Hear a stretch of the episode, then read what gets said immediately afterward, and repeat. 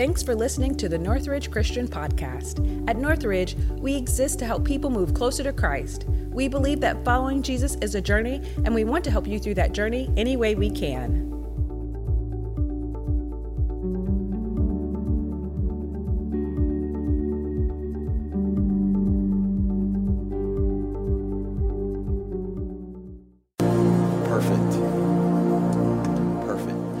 Hey, let's uh, let's open up in prayer. Father, I just thank you so much for uh, for all that you've done.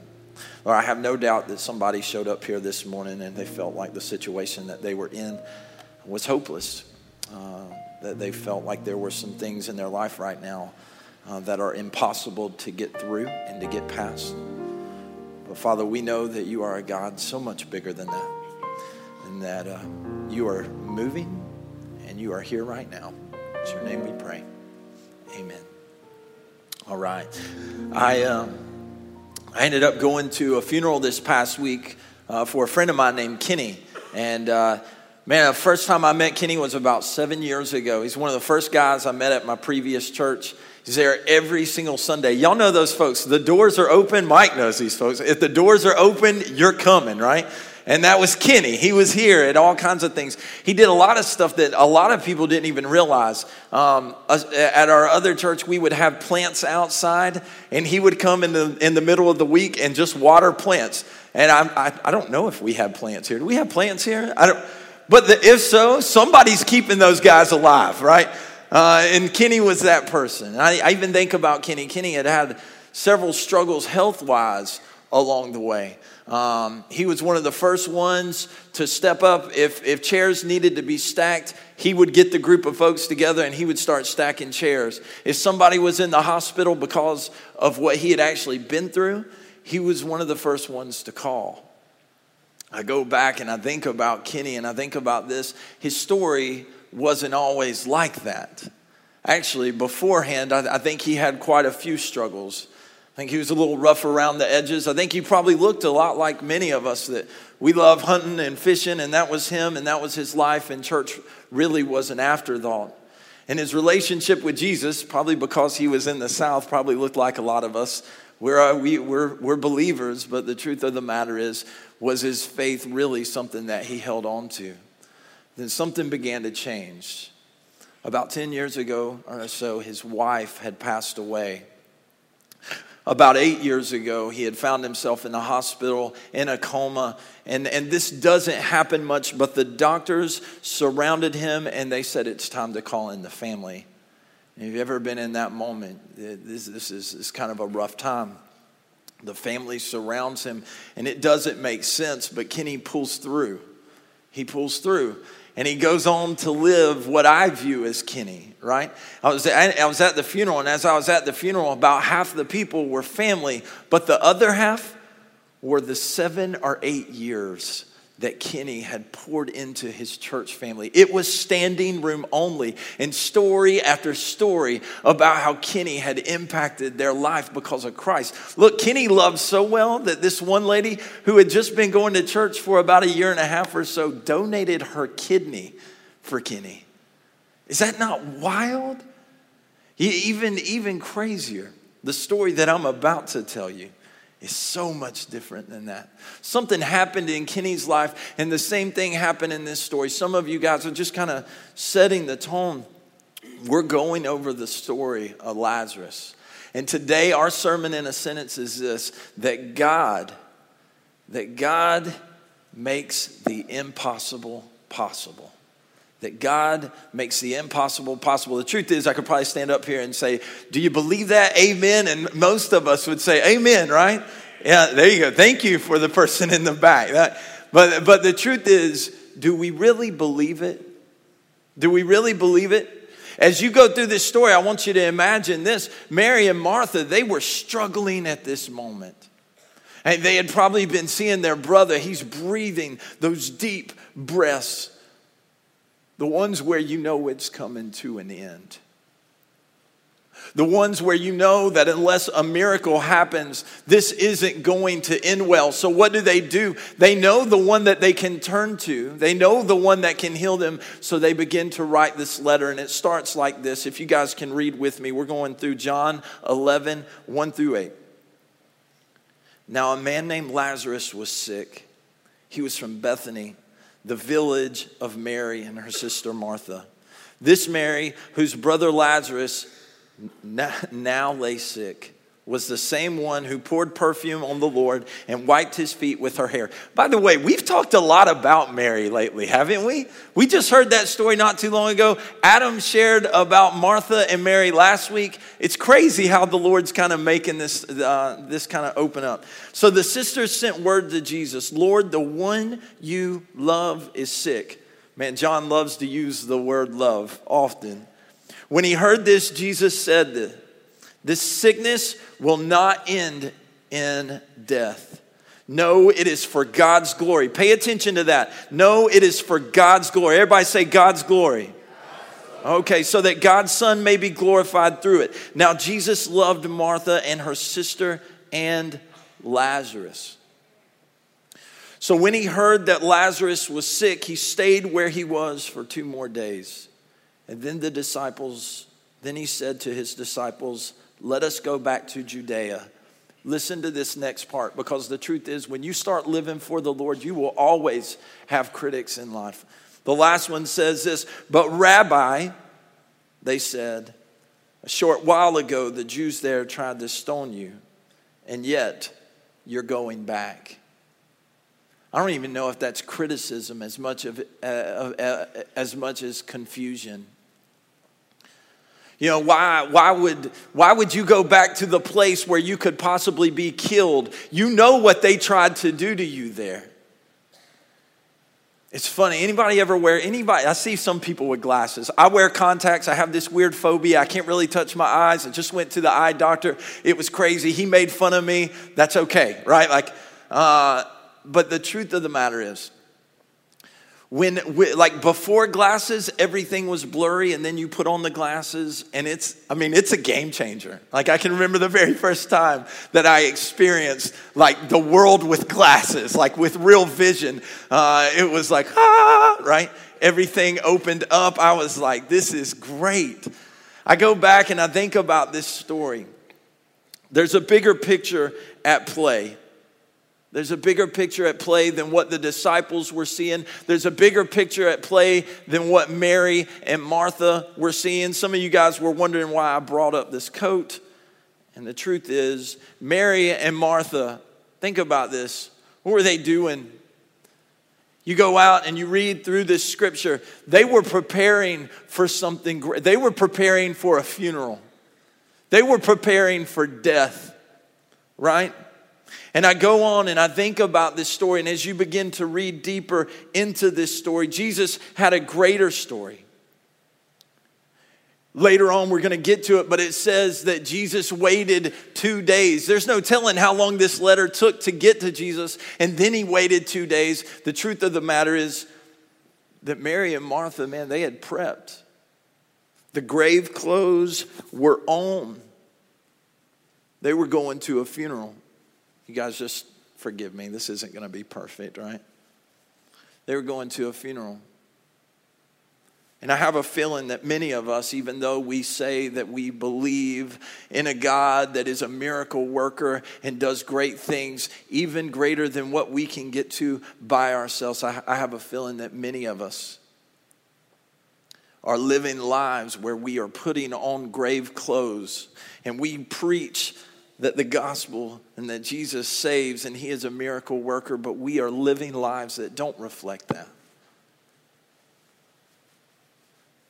I go out and, and as I begin to still look at this, this portion here,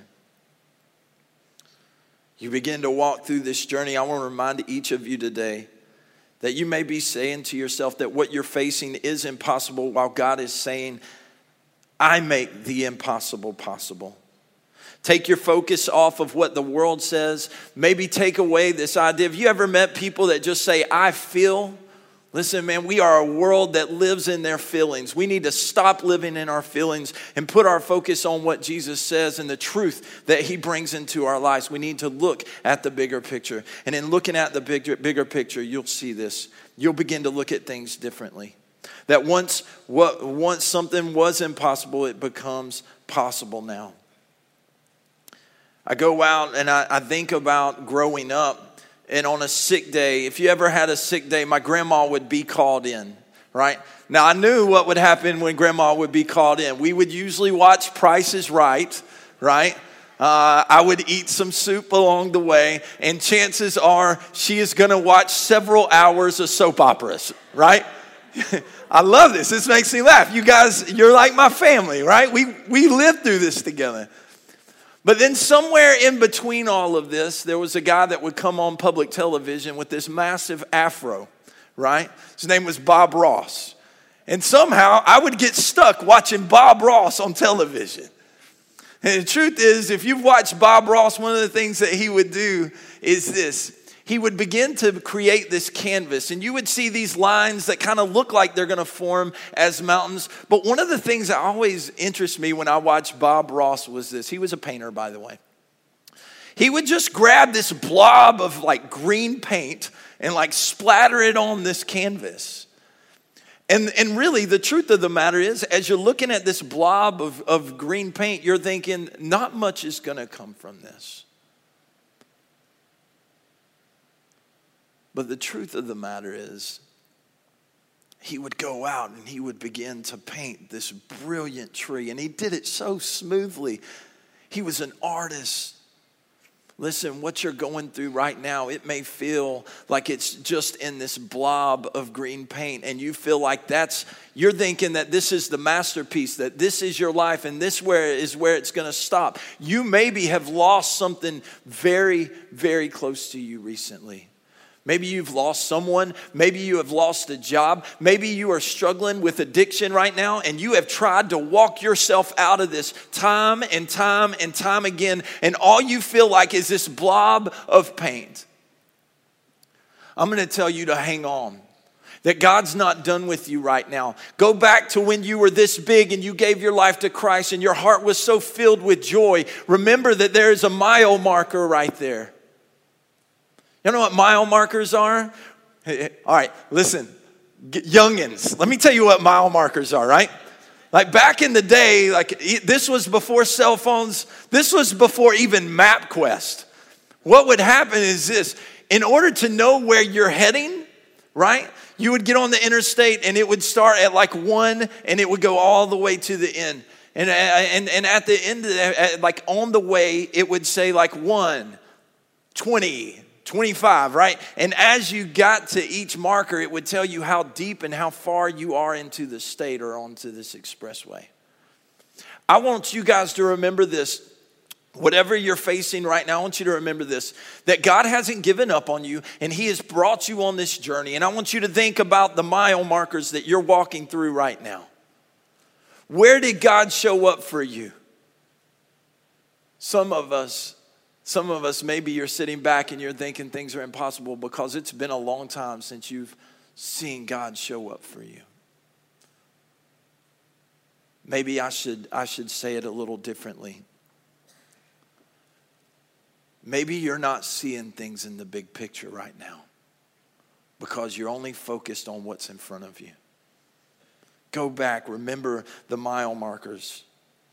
Think about the story of the sisters here. They wrote to Jesus because they knew that they, he could heal Lazarus a mile marker. You know why they had mile markers? Because he healed blind men, because he healed people that had leprosy, because he had ended up feeding 5,000 men with just a few fish and a few loaves of bread. They saw this, they heard this, they showed up to his house. Mary literally was going and fell at his feet and wiped his feet with her tears.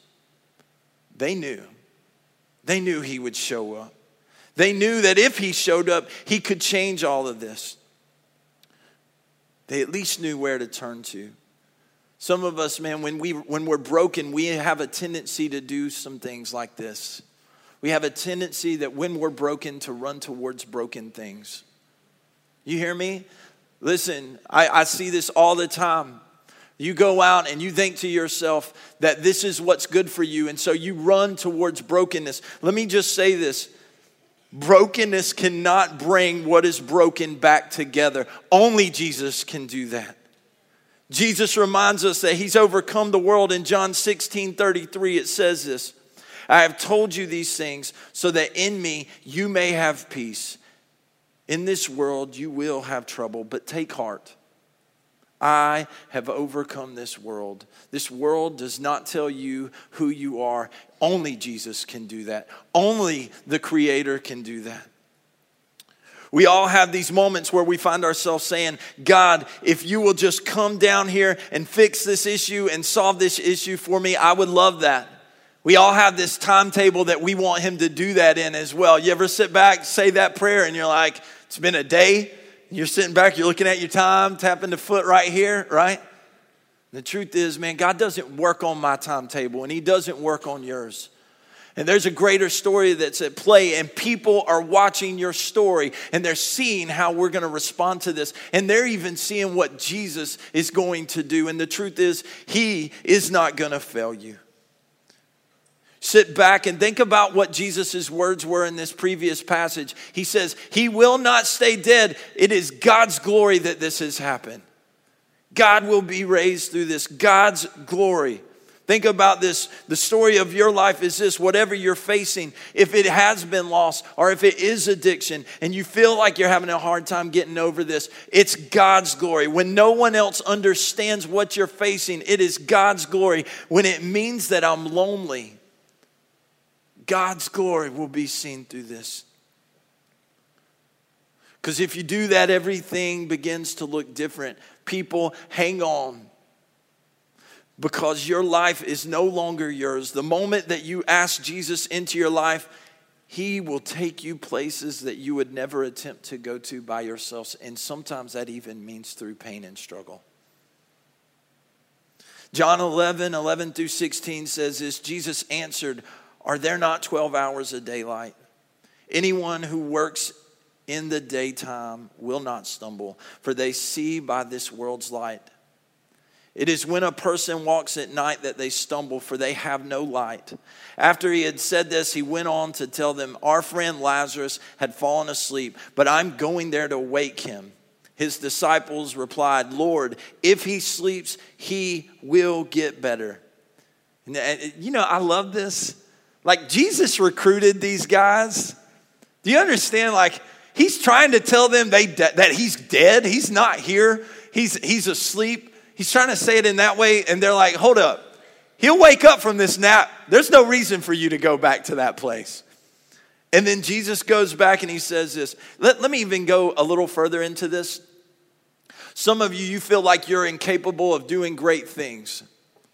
Jesus hired and recruited people like this, and they became some of the greatest pastors in the world. They changed the world. Thousands of people came to know who Jesus are because of these guys. So it goes on and says this Jesus had been speaking of his death, but his disciples thought that he meant a natural sleep. So then he told them plainly, Lazarus is dead. And for your sake, I am glad I was not there, so that you may believe. But let us go to him. And then Thomas, also known as Didymus, said to the rest of the disciples, Let us also go that we may die with him. This is the doubter, by the way. He's also known as the doubter of the bunch. He's the same one that later on in the gospel, after Jesus had died and he had seen this awful death of Jesus, he's the one that says, I will no longer believe in him until I can see the holes in his hands. And he's the one that's speaking up here. Let's go, even if it means death. And I go back and I think about this. He got the greater picture here. And at one point in time, maybe you were like that. You got the greater picture, but maybe you've fallen asleep a little bit. Maybe there's some areas in your life where you're not seeing the miracles of God do great things. But I want you to understand this that He is on the move. And he is not given up for you. He is on the move and he is chasing after you and he is working things out in the background. What you thought was going to drown you is the very thing that people are going to look at and say, Look at what Jesus did. He is on the move. Y'all been paying attention about what's happening in Hollywood right now? The number one track, the number one album on iTunes right now, do you know who it is? It's Kanye West. Right? Now, that doesn't sound too crazy until you know what Kanye West is like rapping about right now. Do you know the name of the album? Jesus is King.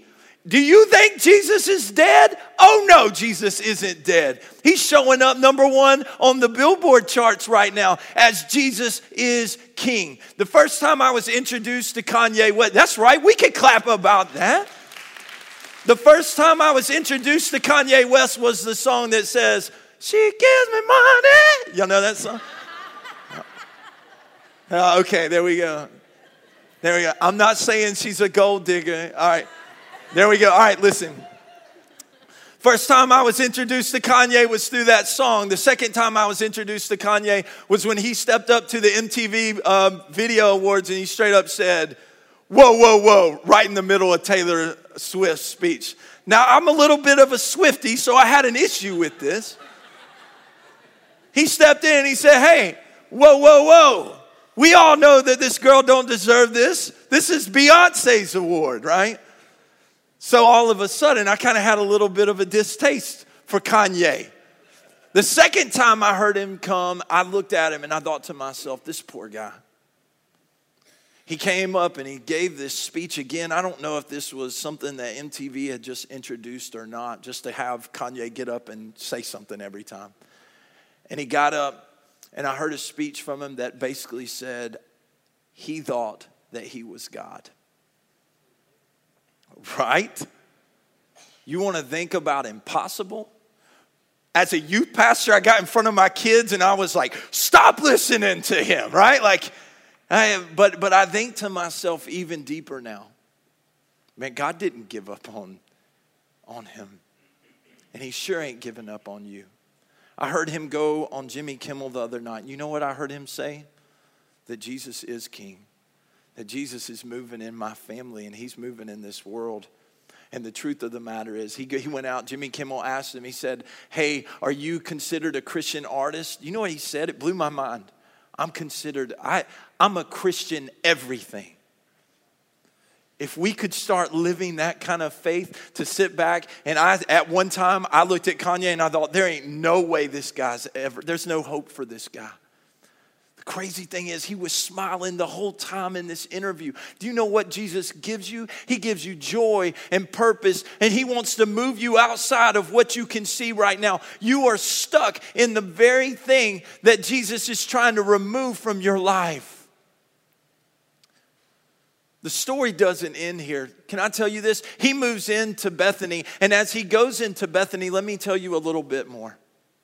He goes into Bethany and he sees Martha. Martha meets him. And as, as she meets him, he, he, she goes out and she says this If you had been here, my brother would still be alive. Ooh. Y'all ever play those games with Jesus? Right? Y'all go through a hard time? Tell me, right? Like the truth is, I have. Eh, I know less pastor of me, but the truth of the matter is, I've sat down and I was like, God, if you're real, why did you let this happen to me?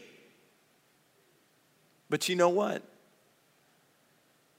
God makes the impossible possible. Because the story sure wasn't finished. He had this wonderful uh, wonderful conversation with martha. And then probably one of the more famous lines in all of scripture begins to come out. And it says this in john 11 25 through 26 it says this it says that jesus said to her i am the resurrection and i am the life and the one who believes in me will live. Say that with me will live. Even though they die, and whoever lives by believing in me will never die. Do you believe this?